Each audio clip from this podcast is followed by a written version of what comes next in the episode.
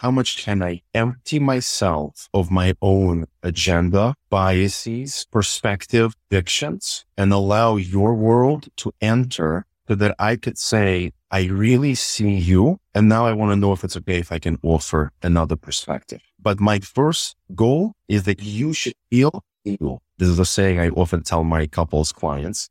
We don't see things as they are. We see things as we are. That bias of our personal sort of bias glasses we wear through which we obscure, redirect, cloud real clarity of what is happening in other world, the more time we could take to actually process ourselves, which is things like active listening, like really active listening. That's why tool number one in the Imago things is mirroring. Bedrock of Imago therapy is mirroring.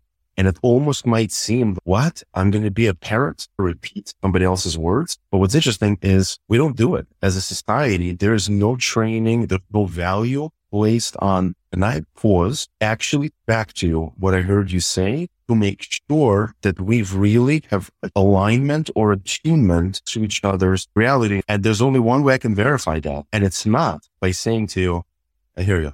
Because the reality is I have no confirmation that what I believe I heard is actually what you intend. Can we really talk about anything and expect people to listen to understand when it's something so difficult for them to hear? This is Listening to Understand, where sensitive Jewish truth seekers gather in a safe place for candid conversations on challenging topics. When we listen to truly understand and not in order to respond, we can replace judgment with curiosity and open our hearts to every Jew, regardless of their personal choices. As Socrates said, the unexamined life is not worth living. I'm Atana. Let's get started. Welcome to Listening to Understand. This is very exciting because I recorded most of my episodes earlier on and I realized that they are very sensitive topics and very triggering topics to a lot of people in the Jewish community. And then I was thinking, I have all these episodes, but I don't really have a how to toolkit in this podcast on how to have proper conversations when they're difficult. How do we truly listen to understand? And what does that mean? And why is that even a thing? Today I have Igor Meystelman. He is a lawyer that turned therapist, and I can actually say therapist this time. I interviewed him for Hope to Recharge when he a specialist for imago therapy, and then he turned therapist recently, official therapist, even though he had a private practice for a while helping people with imago therapy. And I was thinking if there's anyone that can help me tackle this difficult topic of how do we listen to understand? What does it mean to truly listen to understand? How do we do it when it's something that's super hard to listen to? And I think the basic question is, do we really need to have difficult conversations if it's something that we don't agree with? So this is like a lot of what was coming up for me. And I realized that in the past three years, as you heard in the previous episode, that I've been working really hard on this muscle of listening to understand. And I realized how hard this muscle is. And it's really not something simple. And we could say, Oh, are you listening to understand? And then they're like, No, I'm triggered. I'm emotionally overcharged. I don't want to listen. And there are going to be a lot of conversations in this podcast that are on topics that sometimes people are saying, like, why are you even bringing this up in the Jewish community? Are we supposed to be listening? Are we supposed to even have these conversations on abortion? Is abortion allowed in the Jewish community? LGBTQ? What other conversations are we going to have? Religious married to an agnostic? We're going to have get refusals. Igor's laughing. Get refusals. What are you getting yourself into? but uh, these are important conversations because people are feeling ostracized, broken, homes that are filled with these conversations that are feeling taboo and sexuality, religion, spirituality. And if we don't bring it up, sometimes that's the wound. Sometimes we can't fix things. Sometimes there's no answers. But very often, just speaking about it can bring some kind of healing and understanding. And I felt that it was important to tackle these conversations in the Jewish community so we can have a space to have these conversations and analyze them with people that know a little bit more than me. And maybe I can gain clarity. But I really was doing it because I need to practice listening to understand. And the other day I was practicing listening to understand. And we have an MO in our family ever since I started this goal of listening to understand. So my children or people challenge me and say, Mommy or Matana, are you listening to understand? Are you really listening to understand? And I say to them, I'm trying to, I'm really trying to. And then I find that I'm really not. So I brought Igor in because I think that if there's anyone that can really explain to us how to do these conversations properly, let's start with our home and then let's start with our friends and let's start with communities. And the goal is to bridge these gaps in the places that they're there. And maybe if we remove the gaps, we can be a little bit closer. So Igor, thank you for joining me here. And I know that you said that I'm very courageous for bringing on this podcast, but we're going to tackle it one conversation at a time. Are you ready, Igor? Very much. Very much. This resonates. I just want to remind me. people if they didn't listen to the interview on Hope to Recharge, if you're new to who we are. So Igor grew up non-religious and then he became religious in his teenage, late teenage years, or was it 18, 19? Graduate school, 23 years old. Oh, 23. Okay. And he went under this journey of finding his spirituality, yeah. finding his relationship with God. And he realized after being a lawyer for so long that there's a dialogue missing in families. So let's break it down, Igor. What are we missing in when we say listening to understand? Everybody says, I'm listening. Do you hear me? Do you listen? What is the true definition of listening? Part of the challenge of answering your question is that I have to slice through a lot of very important background in order to offer what might look like an answer. And I think in some way, what's going to be here in our dialogue is if we're going to listen to understand, then we also need to fill in some context so that the listening and understanding could really take place. If you just want to cut to the chase and then I'll reverse engineer, this is the way I would define it. How much can I empty myself of my own agenda biases, perspective, fictions, and allow your world to enter so that I could say, I really see you. And now I want to know if it's okay if I can offer another perspective. But my first goal is the saying I often tell my couples clients, we don't see things as they are. We see things as we are. That bias of our personal sort of bias glasses we wear through which we obscure, redirect, cloud real clarity of what is happening in other world, the more time we could take to actually process ourselves, which is things like active listening, like really active listening. That's why tool number one is mirroring. Bedrock of imago therapy is mirroring. And it almost might seem, what? I'm going to be a parrot? They're going to repeat somebody else's words. But what's interesting is we don't do it as a society. There is no training, there's no value placed on. And I pause actually back to what I heard you say to make sure that we've really have achieved alignment or attunement. And there's only one way I can verify that. And it's not by saying to you, I hear you. Because the reality is I have no confirmation that what I believe I heard is actually what you meant to me. When I all of a sudden stop and I say, Oh, so what I'm hearing you say is when I did that, it upset you. Am I understanding you? Yeah. Yeah, you got me. Is there more you want me to know about that? Yeah. And I wish more sensitive. And when we do a few of these cycles, what happens is I, I like to use the metaphor of two people flying on two altitudes in their airplanes and they'll never meet every moment of mirroring does this. Brings it closer. Until we achieve attunement. And that takes time. That is not, okay, I'll mirror you a couple of times and I got you, right? No, that's not attunement. That's just being a parent. So it's about intentionality. Is my intention when I mirror you in order to link up with your world, to really understand what it's like to be you is my intention to experience true contact of both people's humanity?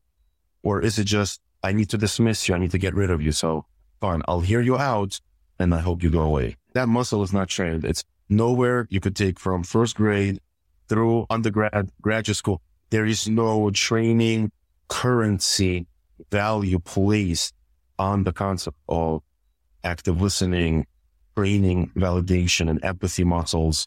These things, they just don't exist. They're not part of our vocabulary or collective conscience.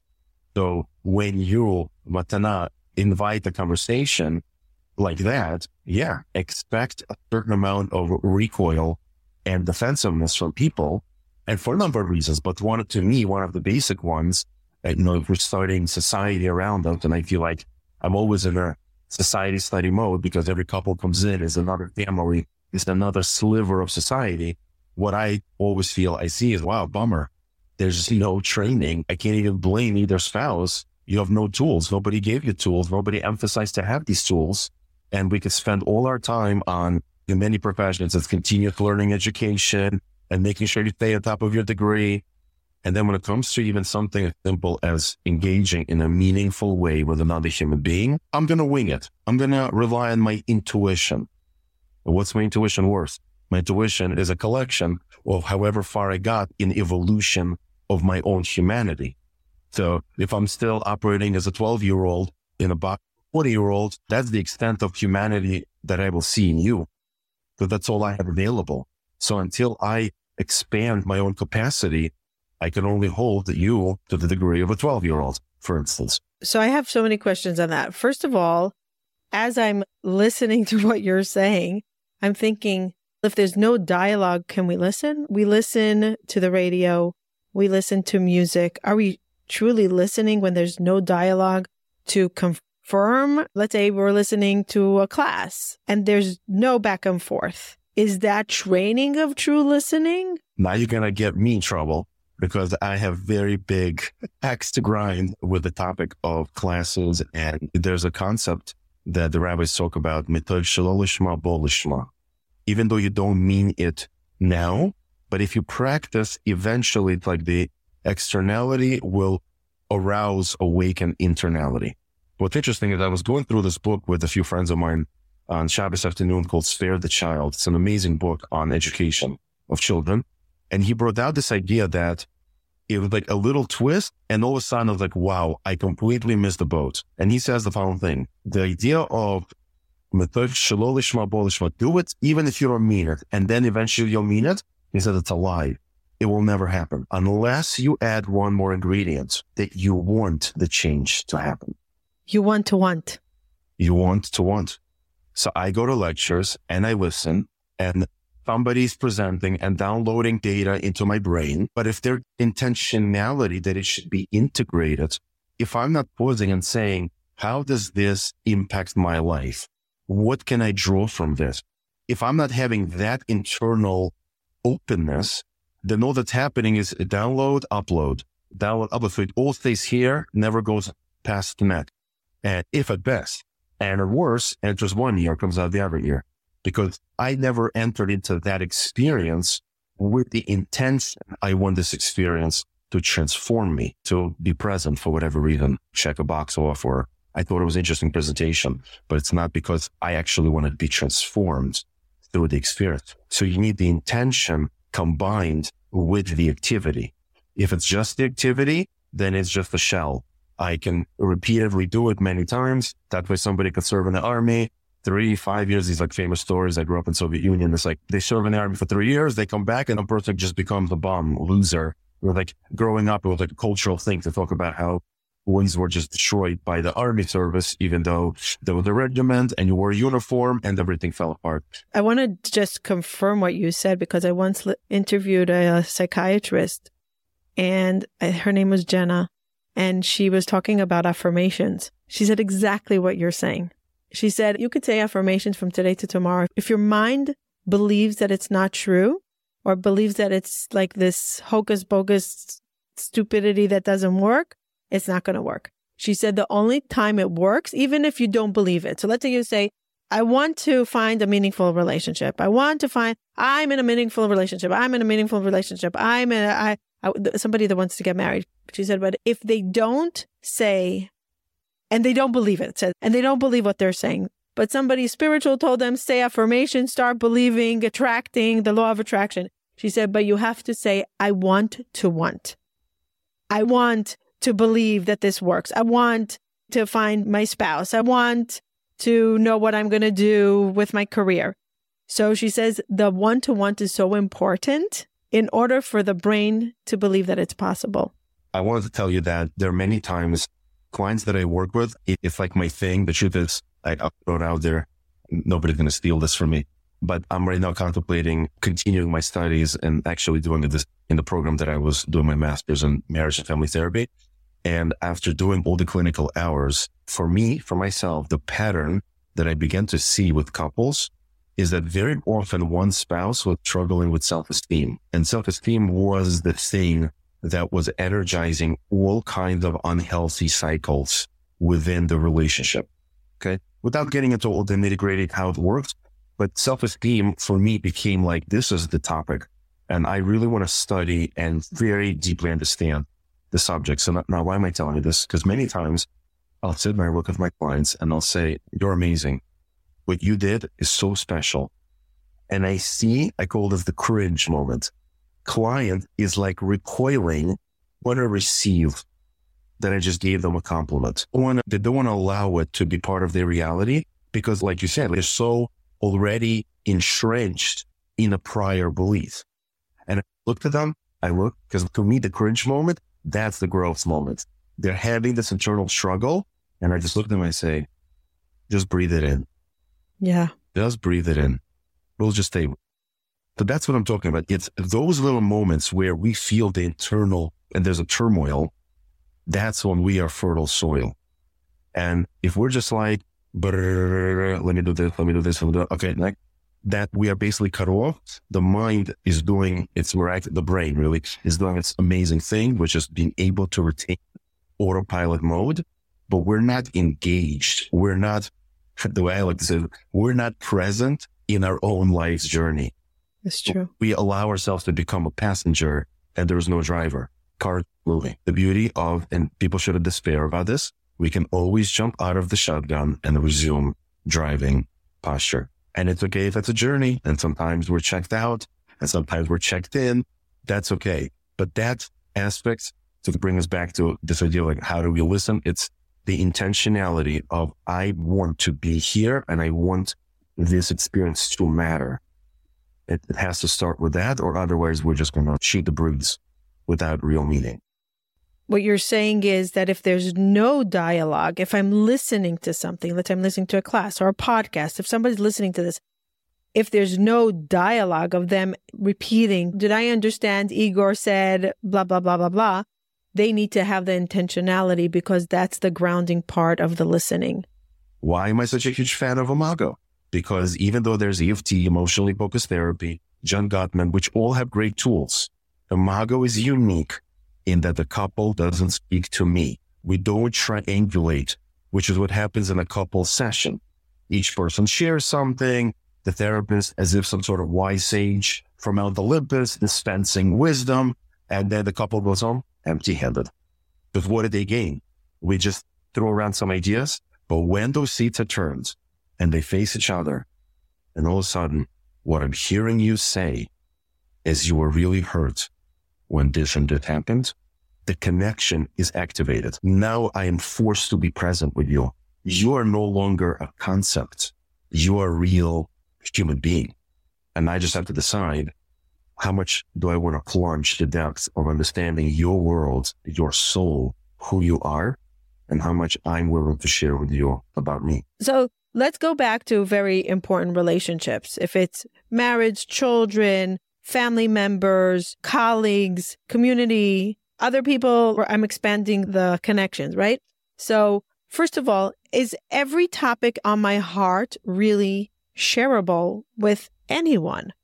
Can we really talk about anything and expect people to listen to understand when it's something so difficult for them to hear? For example, a rabbi that's very against LGBTQ to say, let's talk about gay marriages. Talk about it with congregants. Let's just bring it up in conversation. Let's hear an experience from a member from our community that's gay.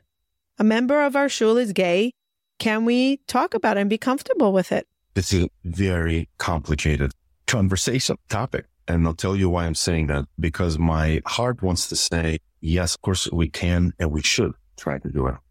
But my mind tells me, and after working long enough with families all these years, both as an attorney and as a therapist, is that I just don't think it's realistic. Meaning in the premise for that question that can we do it is if we are all perfectly worked out and we resolved all of our wounds, childhood, adult wounds, whatever we are carrying around, we basically became angels.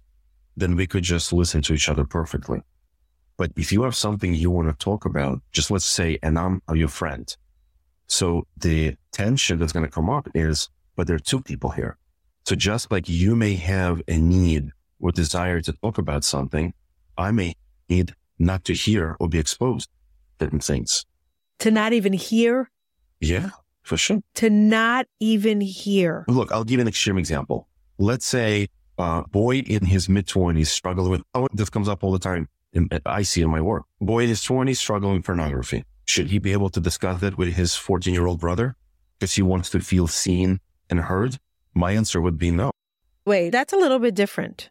Why? Because a 14 year old is not going to be the one that's going to understand because he can't understand. But can he talk to it with his friends, with his neighbors, with his rabbi, with his parents? So there you go. So we're in agreement. Should there be a place and time for the conversation? Absolutely. Should that be decided carefully and not happenstance? Oh, let's just talk about it. I just need a stage. I need an audience with whom I can talk about it. So to that, I think no, we have to carefully create, let's call them spheres of safety where conversations can take place because we've thought through what would be the most productive, useful environment. I'm assuming you don't mean, can we promote an environment where everything goes? No. I don't think it's realistic. I'm not saying that. But it will get upset. It will just detonate before it even start. We construct in the right way, then yes. As far as I'm concerned, you name a topic, I'm always going to say it has a place in Torah. The only question is, can we create a proper, responsible way with that topic to exist? So if you tell me, Igor, what do you think about a rabbi who says, absolutely not on my watch, over my dead body, this topic is never going to be discussed. So as a therapist, first thing I'm going to say is, I wonder what wounds he lives with. Exactly. As a fellow human being, a fellow Jew, I'm going to say, wow, I hear you. It's so sad that you feel like this is the only position you can take. Keep in mind that everybody has their own, I think also spins here as to how their faith informs them. I come from tradition where my rabbis taught me it's we never hate another person or criticize or judge them. There are things that says is not okay or okay, and that refers to their actions. But every person is entitled, deserves to be seen, to be appreciated, to be acknowledged, and to be seen for their struggles and not to be judged and to be, let's tuck them away and let's pretend they don't exist. They're an inconvenient existence. So let's just remove them. So you're saying it comes to who it is, when it is, and how it's done. Yes. Yeah. That's what it is. Who are we talking to? When are we talking to them? And how are we having the dialogue? And what I'm understanding for you is that we want to aim for a world that people are willing to listen, even if we don't agree. The goal of this podcast is not to get everybody to agree on everything because that's impossible. And it's not even an ideal situation. I remember Dr. Demartini says we don't want everybody to be the same because then the world won't be balanced. We need the differences because that's what balances the world, right? The different beliefs, different strengths, different existence. How do we coexist with different beliefs and not be threatened by it and not say the fact that you exist in a different way. And I always take this as an example that people can relate to because it's not so triggering. Like somebody is vegan and somebody loves meat. And if the person that's vegan is vegan because it's a moral decision for them, do not kill animals. We should not eat animals. We should not torture them. We should not slaughter them. Let them live. Don't enjoy an animal by eating them. And the other person that's, that loves meat, it's God created meat. I want to eat it. They even gave us rules of how to kill the animals. Let's go and have fun. It can be very emotionally charged, these conversations. I remember with COVID, the masking and non masking, the vaccine, not vaccine. And it was anguish. You couldn't even have a conversation. People were, homes were falling apart if there were two beliefs in a home or relationships, communities, right? Terrible. Let's go back to the COVID example. Can we really have conversations about vaccine, no vaccine, mask, no mask, the social distances with not personalizing it to a degree that you are a person that I cannot associate with. So let's say for the with a COVID example, people are going to say, "Yeah, but they came into my house and they gave me COVID." Fine. I'm saying somebody lives in Australia, I live in Israel. No one was able to leave Australia in the time. Can we have a conversation on the phone on the topic of what we believe? I'm going to say that's a good point because obviously there's practical consequences, right? I sincerely believe that if somebody's COVID and I'm coming to my as if they are an attempted murderer, right? They're literally right. kill me. So I can take practical precautions and say, no, you cannot walk into my house. But that's boundaries. Correct. That's right. That's just a practical aspect of it. But you're right. Once you turn it into, but wait, we were on the phone across the globe and we still can't have a conversation. Yeah, I think that's a problem. And again, this is why I made that reference. So if we're inviting beings to attempt to be angels, which is if I want to go on, a on a lifetime mission of self discovery, self reclaiming, deeper understanding of what makes me tick, how I operate, because that's what it will take. Because just like when you give me the example this, I got upset when you tell me that you're anti-vax. I still have to ask myself a question, which most people are not going to ask. Why am I getting so upset? Therapists can say, do you ever think about, fine, you can hate your neighbor. They're irresponsible. You wish they disappeared. They sold their house and moved away. Great. But did you ever ask yourself, why are you so upset about it? Like, why wasn't it just an intellectual decision? And you're like, that's it. But it makes me so angry. What makes you so angry? What exactly is it that somebody is irresponsible with their own life, irresponsible towards other people's lives? Okay.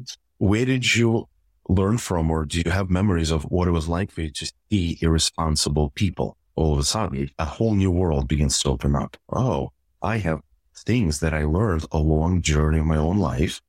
A lot of it is lodged into the subconscious. So I'm not aware of it. I don't think about it. That now informs the way I react, respond to various situations. And so if you ask me why you're getting angry, I can't even answer that. All I can say to you is, what do you mean? This is something that is upsetting. But why is it upsetting you? It's upsetting. That's literally how people communicate it's very hard to move from A to B if all I can come up with as to why I'm upset and I don't want to talk to you is because I'm upset and I don't want to talk to you. So that's why I love Brene Brown's perspective on how vulnerability is what stands between us and the connection that's waiting on the other side. You have to walk through that vulnerability. Real connection is only when I say, instead of me being angry that you took the position you took, I'm willing to be vulnerable. And somebody in my family got very sick and I have all these fears about the disease. And this is where I want to bring a little bit of real, I, I want to say biochemistry into the conversation is understanding this very important distinction between sympathetic nervous system and parasympathetic nervous system. Sympathetic nervous system is God placed in us ability to survive without us sitting and meditating on survival. There's a bear coming out of the woods. My entire system is activated, muster energy, strength, adrenaline. My brain will release chemicals to force me to perform until I brought myself back to safety. I lose my appetite, pupils dilate, the body's heat uh, concentrates on most essential organs parasympathetic nervous system's job is to bring me back to equilibrium once the danger has passed. What's interesting, and there's a lot of research discussing this, is the version of that in our current society is because how many of us are confronted with bears and woods? How many people go hunting? We don't. Our bears and our woods is our day to day life. It's the person who didn't start driving so the light turned green. It's the person who honked behind me, the clerk at the cash register who didn't give me my change fast enough. All of a sudden, all of these different day to day experiences activate consistently and repeatedly our sympathetic nervous system. Guess what? Turns out when you share with me your perspective and as I'm listening to you, I already disagree. I'm also activating my sympathetic nervous system. And you feel it. Your heartbeat starts, your blood pressure goes up, your head wants to explode. Sometimes you're shaking, literally like a panic attack. But let's finish that thought. And there's one more thing that's happening prefrontal cortex. And you're discussing a change in our society that will absolutely require prefrontal cortex.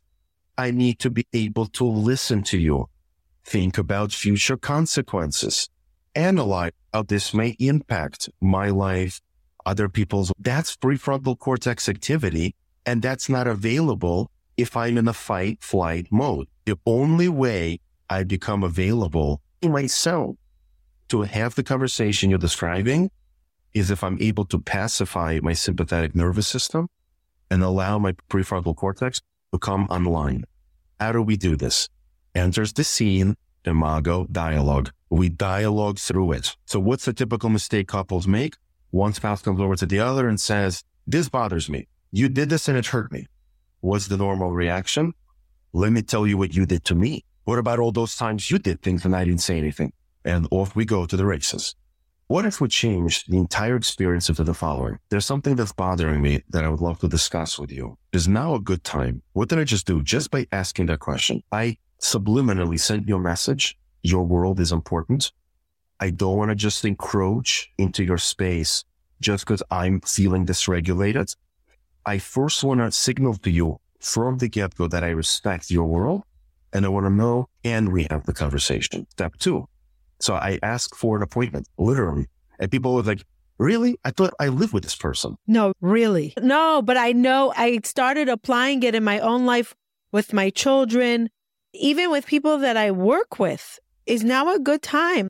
And especially Ari, is now a good time. And often, and I find often when we respect their boundaries of asking, they're so eager to say, sure, but maybe yes now, or let's make a time. And they remember it because you respected their time. That's right. And what did that do? It like sent a little jolt. Ooh, empathetic nervous system relaxed versus when I crowd your space and I'm, I need to talk to you about this. And what's happening to you? You go totally defensive. You're no longer accessible to me. Let's say, say, so it's now the time, right? I set an appointment. You say yes.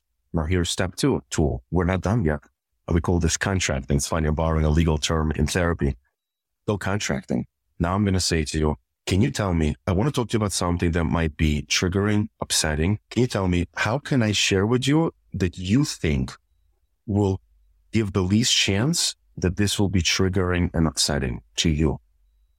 And what's the typical response? The other spouse says, can you try your best not to raise your voice? Speak in a gentle tone of voice. Kind. kind. I don't feel like you're attacking me or judging me. I feel like I could listen to you, even if it's a hard topic. Great. I will try to do that. Thank you for telling me what you need. That's step number two. And then one more. Step number three. Can we agree now that if during the course of the conversation, you start feeling attacked, not safe, judged, can we pause and you tell me, Igor, you know what? It was going well, but I'm beginning to start to feel like you're attacking me. Remember, we, we agreed in the beginning, we contracted that you'll try to speak in a certain tone of voice. Do you think we could still do that? Or do you think maybe it's just gotten too much? Matana, thank you so much for pointing out. I'm sorry. I got a little worked up over this. Thank you so much for reminding me. Mind, I want to try one more time. We agreed on the time.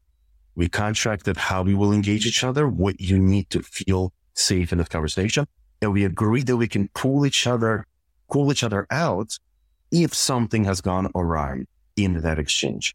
So I call this building safety steps into the exchange before we begin the actual conversation. There's a lot of groundwork that needs to be done. So what I'm understanding is before you have a difficult conversation, you must prepare the grounds.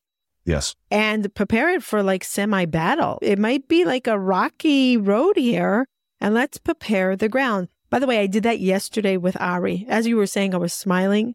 I was smiling because we're very familiar. We did a lot of research on listening to understand because I'm practicing this for three years and failing. But failing brings awareness. That's what I say. Don't give up. It just brings awareness.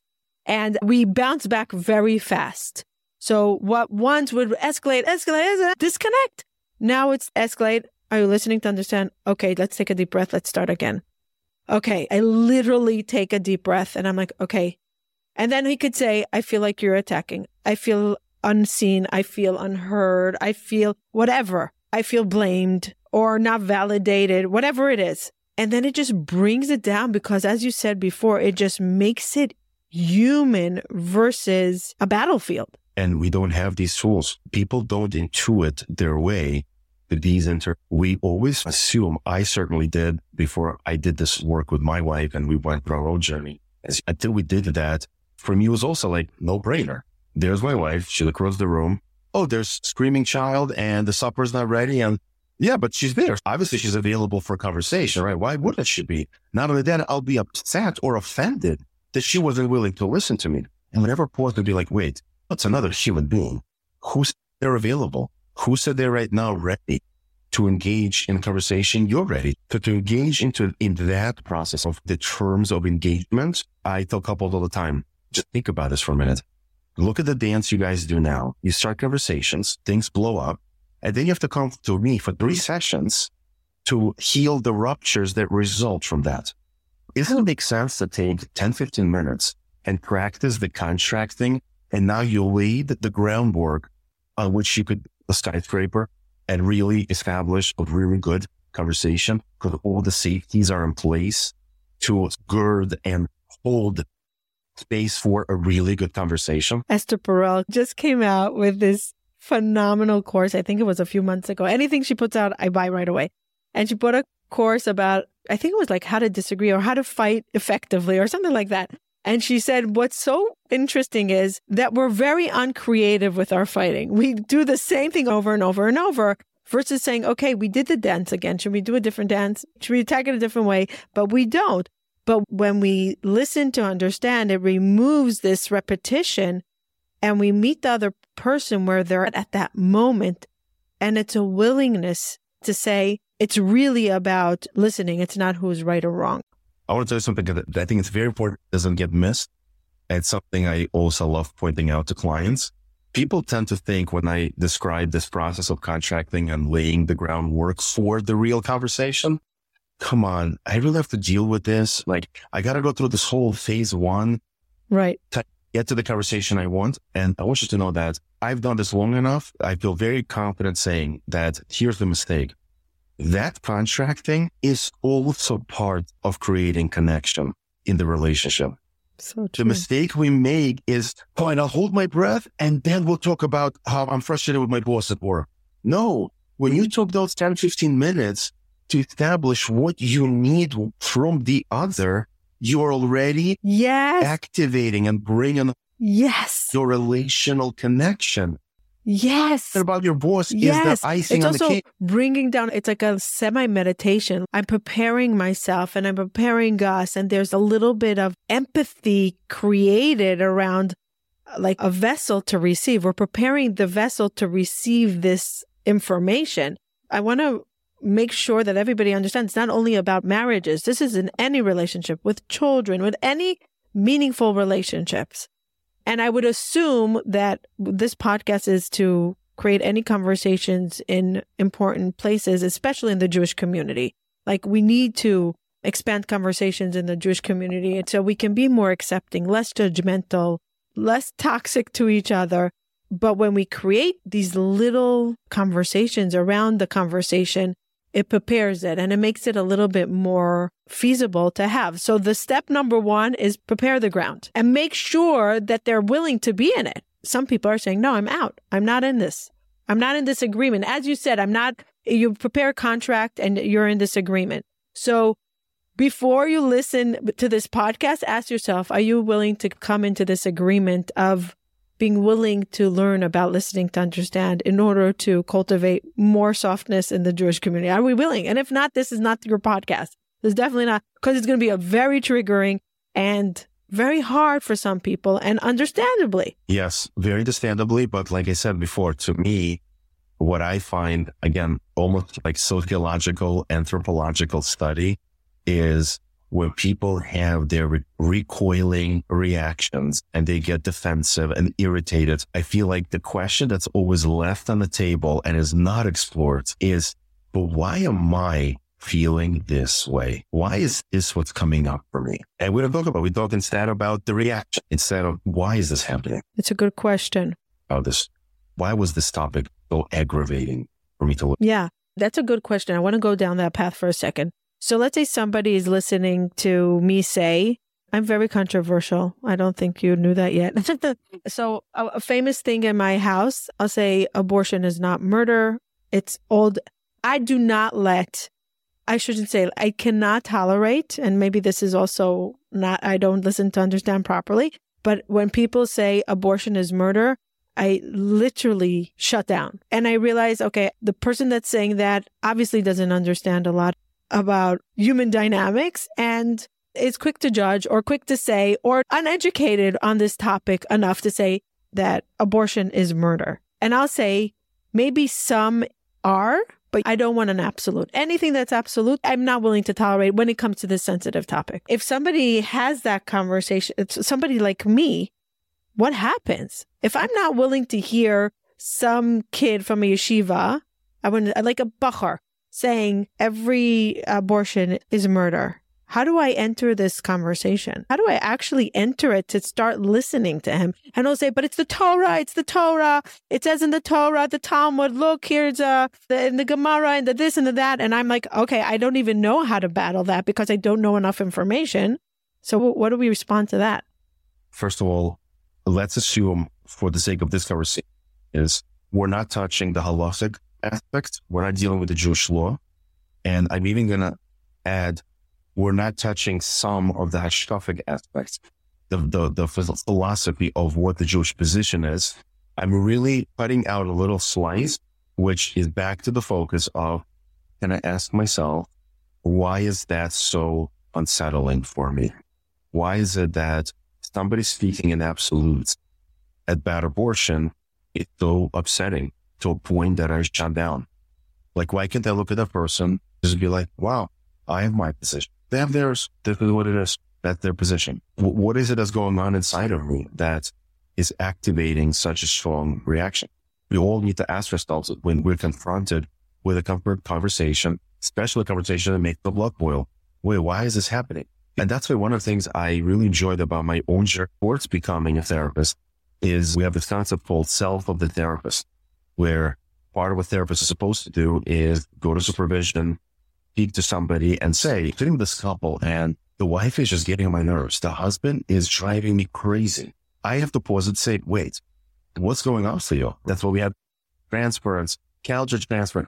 Wait, what's going on? So you're sitting with this buffer your Shabbos table and he's fueling absolute portion and your blood is boiling, you could ask yourself, what's my countertransference? Why am I right now so incapable of allowing that to exist? Why is it my world feel the need? Shut this down at all costs. Don't allow this perspective to exist. Because if it persists, what will happen to the world around me? I'm not mining within my own space. We are trained in the Western world to be very adversarial. So all the focus is on how do I shut down the other person. Very little focus is how do I discover more about myself? Let's say I discover that anything that has to do with pregnancies or anything like that is very sensitive to me because I had my own journey with pregnancies and not with abortion, but with pregnancies in general. And I know that it's hard for me. Should I not enter those conversations? Should I avoid them? It depends. There's the reason why we have a concept called processing if you feel that you could be driving on the highway and you see uh, billboards on the topic because you're driving through, I don't know, ultra conservative states, wherever you are, and all of a sudden like, people have, the abortions go to hell and your allergic reaction sets you off. I would say from perspective of just your own inner journey say, wow, that was interesting. That was a really strong reaction for billboards. Maybe I should revisit that topic. Maybe with a friend or a therapist. What's coming up for me? Why was there such strong reactions? Why did I get so dysregulated over that? So I think there's always room to walk in and say, how much does this interfere with my ability to live? How tolerant I am of other people? Look, he's an interesting concept, right? From, let's say, Jewish perspective, at least people who subscribe to this approach, there's a mitzvah of loving a fellow Jew. If you're walking around and hating another Jew because he's gay or she's gay, or because, I don't know, they did an abortion. But pick an Avera. The Tanya has incredible discussions uh, because how do we conceptualize a Jewish neshama and versus the actions of that person? And if person finds themselves, I don't know, the moment they hear something I disagree with, forget it. I need to get rid of you, shut you down. It's worthwhile to pause and say, that's a mitzvah in the Torah also. You're supposed to love that person. If you walk around secretly with resentment or hatred, God forbid, towards another person, there's actual consequences for that. Just like you're keeping Shabbos and eating kosher, why aren't you both then asking yourself, I'm hating another Jew right now. That's an Avera too. Why am I spending time and saying, how do I process that I could properly fulfill that mitzvah? So it's not so simple. It's not. Why would deep things be simple? That's what makes them deep. Should we encourage people to have difficult conversations because it seems like they need to go to get a PhD on listening and empathy and kindness and preparing the ground. It sounds like literally invading Gaza. Let's prepare the ground for a battlefield. And people might say, I actually don't want to hear about abortion. I don't want to hear about things that are irrelevant to me and I don't want to agree with it. So, c'est la vie. I'm out if somebody doesn't want to hear, that's first rule of safety, right? Is now a good time? No, now is not a good time. And you know what? It's never a good time. It's that person that's not you can do. That's a dead end. But if somebody says, look, I'm open to having conversation, but I'm very concerned I'll be attacked for my views. I'll be criticized. You don't really want to hear me. You're just using it as a pretense, but you're going to attack me when you disagree. Great. I'm glad you're bringing all this up. Let's have that contracting conversation. I really appreciate your telling me that you feel like it's not so safe for you to be in this conversation right now. And so I want to know what can we adjust that would make it possible to have an open conversation about how you feel, how I feel through that genuine, vulnerable exchange, how we can push forward and arrive at some new perspective. One thing I find this to be very much prevalent in the political realm, but I would walk away from this conversation of experience that I said to myself, if only he was willing to listen. Oh, really? I'll tell you why. Really? I think after this session, this experience, turn on and go on YouTube and search Ben Shapiro highlights, college campuses. Here's what Ben does, which is amazing. He always says the first people I want to hear questions from are from the left. He this always his first, and he prides himself on because obviously conservative is going to ask me something I already believe. Right. So it's or like an echo chamber. I want to hear from the other side of the aisle, which that's very commendable. But what happens after the question is posed? There isn't pause for I really hear you. That's a hard subject. You're worried about your safety on this campus as a member of an LGBTQ community. You're worried. You don't feel entirely safe to walk at night. I hear you. Versus jump over all of that and say, you made it all up in your head. It's not even DSM manual. In fact, until DSM 4, gender dysphoria was a mental illness, there you have it. I don't know what you want from me. I'm not going to entertain conversation with somebody who convinced themselves of that. So by that point in the conversation, what is the person from the microphone and the audience's feel? I just stood up in a room of two, 300 people. I had the guts to bring myself to stand there, attempt to speak to a person who is very well read, very knowledgeable. And you basically wiped the floor with me. Now you could say, and his Ben's answer is always going to be, this forum is for. It's not here for me to pass you a box of tissues and cry with you. But all I'm saying is when you're just some wolf as a super brain and you have answers to everything, that's not what closes the gap. Fascinating that you're bringing this up.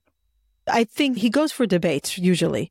And debates are who's right and wrong. It's not let's hold space for each other. Let's just put that right it's not we're not listening to understand here because no one gets convinced in these places right not ben shapiro and not the students right 100% they both leave believing what they came in the first place. It's who's going to win. Has changed. Right. So why even have these debates, right? But maybe the debates are for the people, the Erev Rav, the people that are not sure, the people that are listening. So maybe it's for them, but it's not in order to cultivate empathy. So they're not really preparing the grounds. Let's listen to understand. Let's listen so I can respond and shut you down from your belief so I could, so we could, who's going to win this war? It's really a war when it comes to these things. My kids are his biggest fans. I don't know enough about him, but last, a few times ago when I was in Florida, he was right in front of me in Trader Joe's. And I'm like, hey, Ben, my kids are your biggest fans. He was the kindest and he was so gentle with his child that was sitting in the little cart and he was communicating. He was really having a sweet interaction. And I'm like, wow, this star is becoming human with his little child and it's adorable. And he was very pleasant with the checkout person and with me and anybody that I was watching him because I, I, for me, I liked seeing the big celebrities, how they interact. I don't think his place is to listen to understand.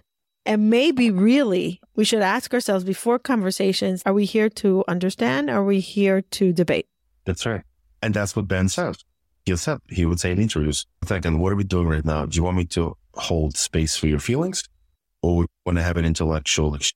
And I'm arguing, and you could put me in on the streets and write me off on this, but I believe that those two can't truly be separated because our philosophical views are very much influenced by our emotional worlds. And that's very much coming from Musar Hashkafa and that from the Masorah, that from Ira Bayam, Rav Dessler, who famously writes extensively about this in Striving for Truth, that nobody who truly claims to be an honest intellectual will also say that they, their emotions, their ideas, their biases are not playing a role in the way they're analyzing.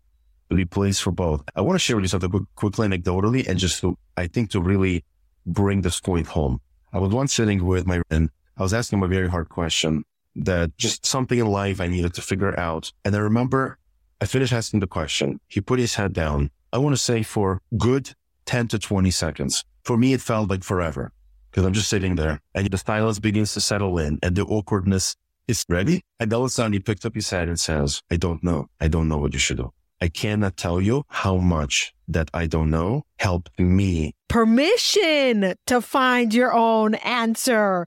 Permission to go deep and say, wait, Igor, you're a person. Not everyone has an answer for you. Sometimes you need to find your own answer. That's right. And what I'm trying to bring out is again to pull all of this together because when I came with the question, I know I was already in distress. So my sympathetic nervous system is all fine. And his I don't know was actually a compassionate send. But we live in a world where if you say you're a know, you appear incompetent, incapable. You don't know what you're doing. And yet what's our tradition? Chazal, the, the rabbis teach us and the Talmud says openly, a person should train himself every day to say, I don't know. But we live in a world where no, I have to demonstrate. Ben Shapiro has been asked 10,000, any politician, everybody's been asked tens of thousands of questions. When is the last time I heard a politician say, I don't know? Because if you say you don't know, you'll lose an election. So what's going on? A society built around sympathetic nervous system wired up to wazoo constant state of distress and anxiety. And we're wondering why the medications are flying off the shelf and the pharmaceutical companies, yay, let's keep them all anxious and stressed. Let's keep them jacked up on this stuff. Because why should we stop and connect to each other as human beings? I want to share a story similar. Your rabbi too, Rabbi Orlowek. We spoke about this, that he is our rabbi. I think it was 15 years ago or longer. Every time we are in Israel, we go visit him. I, we try to. Ari for sure, but sometimes I'll ask him if I can talk with him and have some time with Rebbe. I think Javi was one or two. It's a long time ago. And it was a Friday, and I said, I really need to speak to you. I don't even remember what the topic was about, but I remember that I needed to go before Shabbos. I'm going to ask Ari if he remembers. Rabbi Luke said, when you need to talk to me, come. For some reason, he has a warm spot for Ari. And so I came and he's in his office and I start crying and crying. And He kept on saying, I hear And he hands me a tissue and he closes his eyes and says, I don't have what to say, but I'll sit here and cry with you because sometimes there's no answers. And part of me thought I want clarity, but I felt such warmth and a humble feeling of I'm not alone. I hear you. I want to very quickly grab this last part and not lose it. What you just said, that's gold. I'm not alone. Isn't it true? If you really think about it, a lot of the controversial questions, that's what I found in conversation with people. That's really the question behind the question. Yes. I feel alone in this. Yes. And I wish somebody was with me through this. Yes. And the pain of feeling alone sometimes is greater than the actual pain. And the reason, and I'm so happy you brought this up because we're going to wrap it up on this because I think that the whole reason why I started listening to understand is for people to be able to share their stories that are very uncomfortable or share insights or bring up difficult conversations so other people don't feel alone.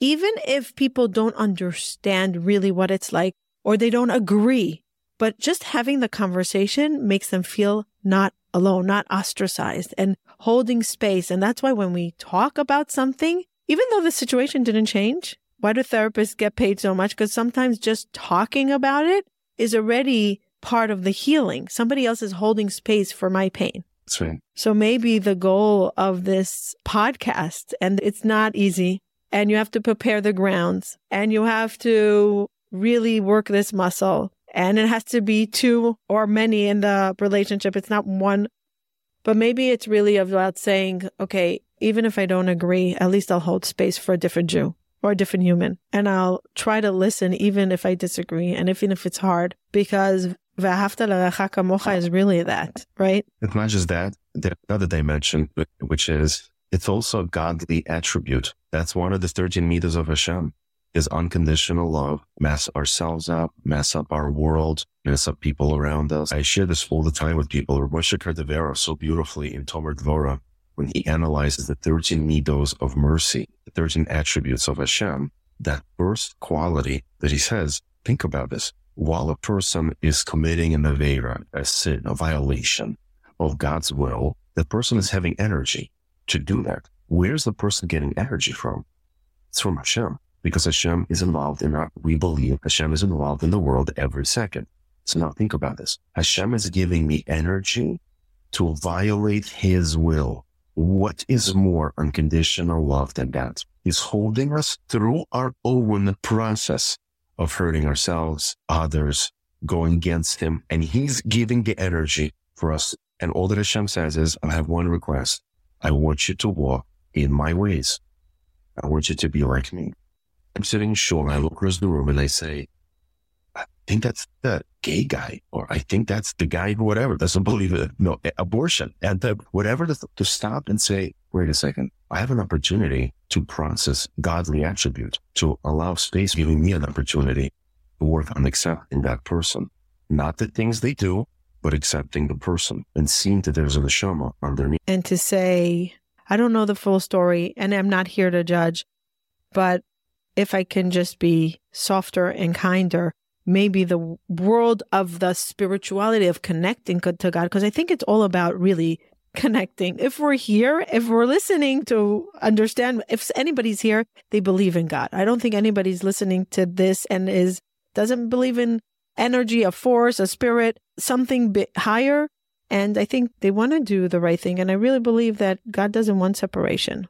God wants unity and us to connect to each other and accept each other, not be the judge and just leave the judging to God and stay out of being the. So, how do people listen to difficult conversations on this podcast? If they give me two tips of if somebody's being triggered, what should they do when they're listening to a podcast that there's no dialogue because they're not mirroring?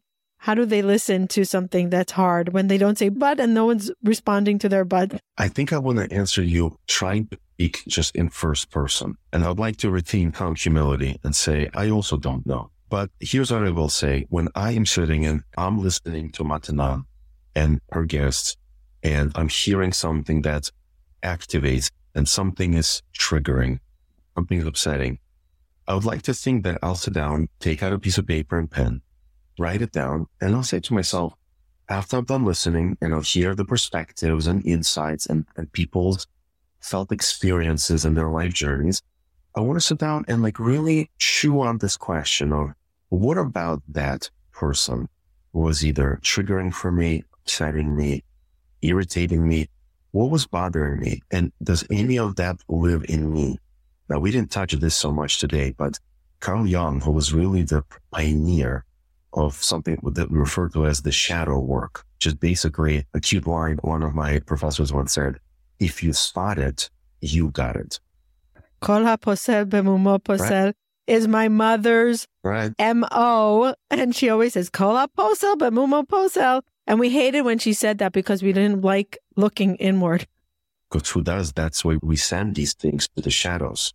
Right. And to stop and to say, you know what? I'm going to ask myself scary, vulnerable question. That is, does any of that live in me? What mm. I hmm. in the other person, what I struggle with when I see that person. You're so lazy and you never clean up and I'm doing all the work. What, why is it bothering me so much? Is there something deeper going on other than surface interaction? And we don't want to go there. We don't want to allow ourselves to have a time for a meeting with our own shadow. But if something enters our radar very often, it's because in some way it's also lived in us. I have two questions to wrap up. Sure. Okay. Two questions and they're personal. So I hope you're willing to answer. If there's anyone from the Jewish history from Adam and Eve till today that you had the opportunity to meet, who would that be and what would you ask them? You could take time to think. In my heart, I knew that you finished the question, but your second question made it harder. The question is undisputably would be the Alter of Slobodka, the great leader Mashgiach of the Slobodka Yeshiva that blessed the Jewish world in the next generation with people who basically built Judaism as we know it today. Rabbi Yaakov Kamenetsky, Rabbi Yitzchak Hutner, uh, Rabbi Ruderman. These are people who all came from Slobodka.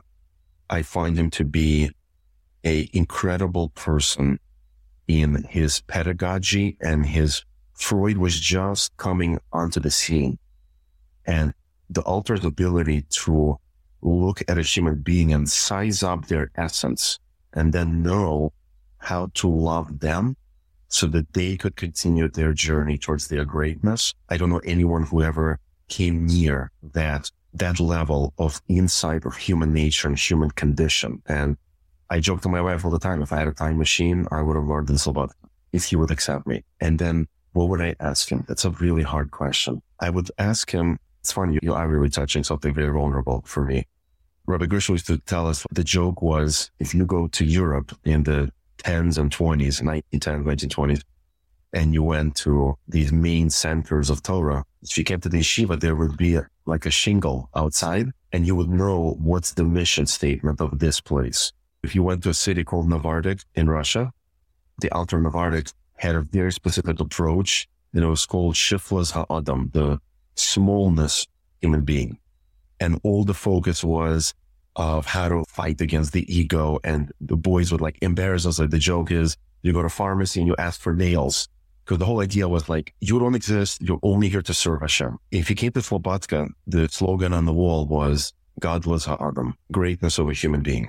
What I really would want to ask him is, how do I hold on to that? Because I believe in it so wholeheartedly that we're all capable of amazing things. How can I hold on to it during the dark moments in my own journeys? During the dark moments, like how to elevate yourself and feel that you're great when you don't feel great. I thought you would say while staying humble. but I guess that's a bigger question. Like, how do I really infuse my self esteem and my greatness when things are not working out and I don't feel the greatness that I want to be? Great question. Thank you. And that was the first question, which is a two part. What part, what mitzvah, what commandment or piece of the Torah do you have a hard time relating to or observing if you don't have any hakavod? Admire you. Hating or resenting another Jew in my heart, I find that has definitely been a long struggle, meaning there's a part of me that part of why I became religious is I cherish truth so much. Truth is something very important, an integral part of me. At the same time, I also have naturally a part of me that could be very harsh with people. If I feel they're not pushing themselves enough or they're not progressing, I can be very judgmental. And I'm not that I go and argue with people, but I feel it inside. And many times that I find myself feeling, wow, this is like one degree or this, trans- this mitzvah I wish I could properly fulfill that I would be in a place where I look at another person struggling and I could just say, you're a fellow traveler just like me. And I wish I could just be here to hold hands with you to continue this journey and not be harsh, dismissive, judgmental. Wow. Thank you for sharing that. Wow. It really brings that back home. Where can people reach you? There's a website, relationshipreimagined.com. And, and there's a contact link there. Igor, thank you for your time, for your education, Sure. for always trying to elevate us and to have meaningful conversations, more connection, and truly living a more meaningful, I think it's meaningful life with our relationships. Yeah. Thank you for having me. Thank you. Thank you for listening to Understand. We hope you enjoyed today's episode. Please hit that follow button on your favorite podcast app. This way, you don't miss an episode and you help us grow. You are part of our growth. We appreciate your support and we hope you choose to listen to us on our next episode. We'd love to hear from our audience. If there's anything you would like us to research, to talk about, please contact us on our website, listeningtounderstand.com. And if there's any insight that you got from this and you want to share with others and you are happy for us to read it out loud on our show, send us your insights, send us your thoughts. We want to listen to understand. Bye till next time.